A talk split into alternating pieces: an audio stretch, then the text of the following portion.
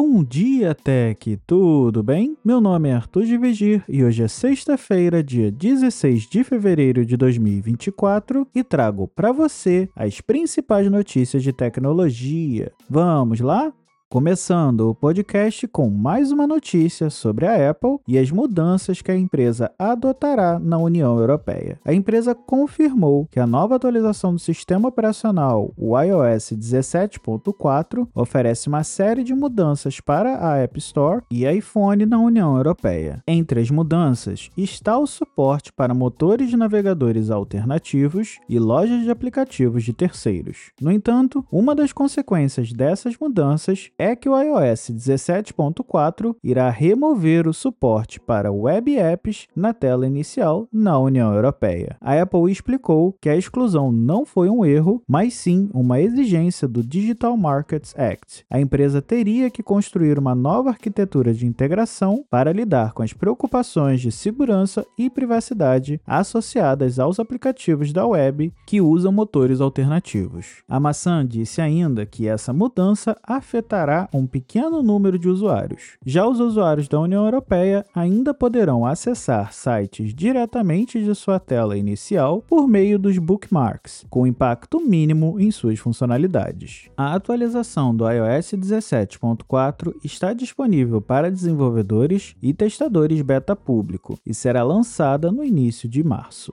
Falando um pouco sobre IA, a Google lançou o Gemini 1.5, o sucessor do modelo de linguagem natural Gemini, que foi lançado há apenas dois meses. Esse novo modelo está disponível para desenvolvedores e usuários empresariais antes do lançamento completo para consumidores. O modelo foi criado com a técnica Mixture of Experts, que permite que apenas parte do modelo seja executado quando uma consulta é enviada tornando-o mais rápido e eficiente. O Gemini 1.5 tem uma janela de contexto de 1 milhão de tokens, permitindo que o bot de IA lide com consultas muito maiores e analise muito mais informações de uma só vez. O CEO da Google, Sundar Pichai, acredita que a janela de contexto maior será muito útil para empresas, permitindo que elas adicionem mais contexto pessoal e informações no momento da consulta. O Gemini 1.5 5 estará disponível apenas para usuários empresariais e desenvolvedores e, eventualmente, substituirá o Gemini 1.0. Só para se ter uma ideia da evolução, a versão padrão do Gemini Pro tem uma janela de contexto de 128 mil tokens, enquanto que a versão 1.5 Pro terá uma janela de contexto de 1 milhão de tokens, mas é claro, será pago.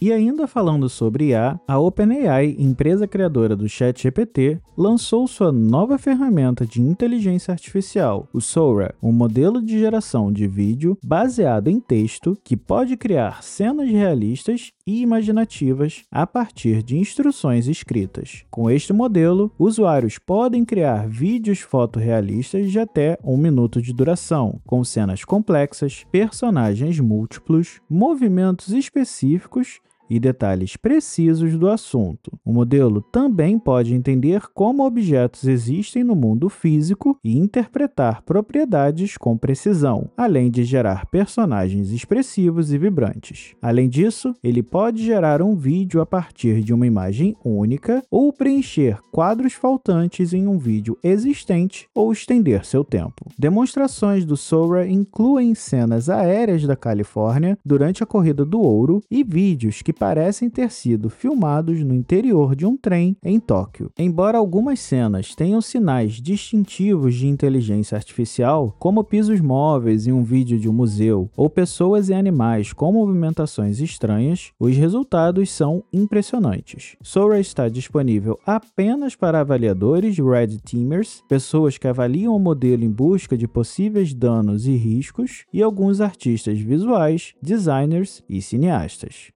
E por último, aqui vai um pequeno resumo do podcast da Xbox que foi ao ar ontem, quinta-feira, dia 15 de fevereiro. Acompanhando os rumores dos últimos episódios, Phil Spencer, CEO da divisão de games da Microsoft, anunciou que quatro jogos exclusivos da marca serão lançados em outras plataformas, como PlayStation 5 e Nintendo Switch. Porém, ele fez questão de frisar que Starfield e Indiana Jones não estarão entre os quatro jogos que aparecerão em outras plataformas. Spencer acredita que essa estratégia é crucial para a saúde da plataforma Xbox como um todo. Ele prevê que no futuro a exclusividade de jogos será menos comum e que os jogadores escolherão consoles por outros motivos. As equipes responsáveis pelos jogos já estão trabalhando em seus desenvolvimentos e novidades serão anunciadas em breve. A ideia central é criar uma plataforma plataforma sustentável e robusta para criadores de conteúdo. Apesar de não dizer quais jogos serão lançados, ele destacou que dois dos jogos dependem da comunidade para continuarem a existir e até mesmo para crescerem, e por isso, ao migrar para outras plataformas, a comunidade desses jogos crescerá e os sustentará. Os outros dois jogos são menores e nunca foram planejados como exclusivos. E por isso, após observar o potencial desses títulos, a Microsoft decidiu abri-los para outras plataformas. Segundo Spencer, o objetivo da Microsoft é criar uma plataforma para criadores de conteúdo que seja acessível em diversas plataformas, incluindo nuvem via xCloud, além do Xbox e PC. Ele enfatizou ainda que a empresa busca uma plataforma saudável para criadores